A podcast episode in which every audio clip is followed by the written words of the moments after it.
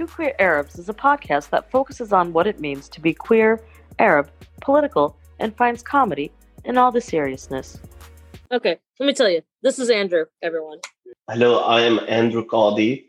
Qadi. Oh, first of all, time out. Do you Arabicize or Anglicize all the time? one, I get called Muhammad Al Qaeda a lot. Like it's probably Oh. happened five or six times. Even as an the- adult? As an adult, three years ago, I was flying to a work conference, and I kid you not, a JetBlue announcer paged me on the PA of the airport in the terminal and said, "Will a Mr. Muhammad Al Qaeda come to the gate, oh, please?" shit. And like an idiot, I began ran- running to the actual gate, which I don't think was the right move.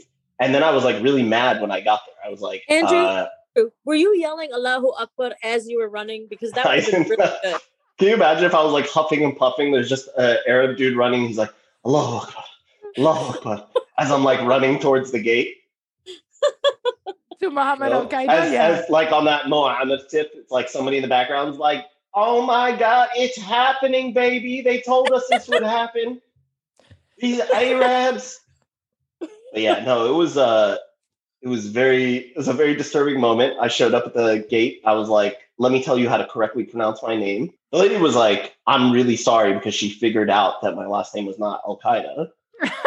But uh I mean, it doesn't even, it's not even close Nope. to Al Qaeda. yep, yep. I mean, like, I don't understand. Tell me. Because, you know, now that's your name for me. Forever, forever in life. Listen, I'm just gonna call you Mac for short, okay?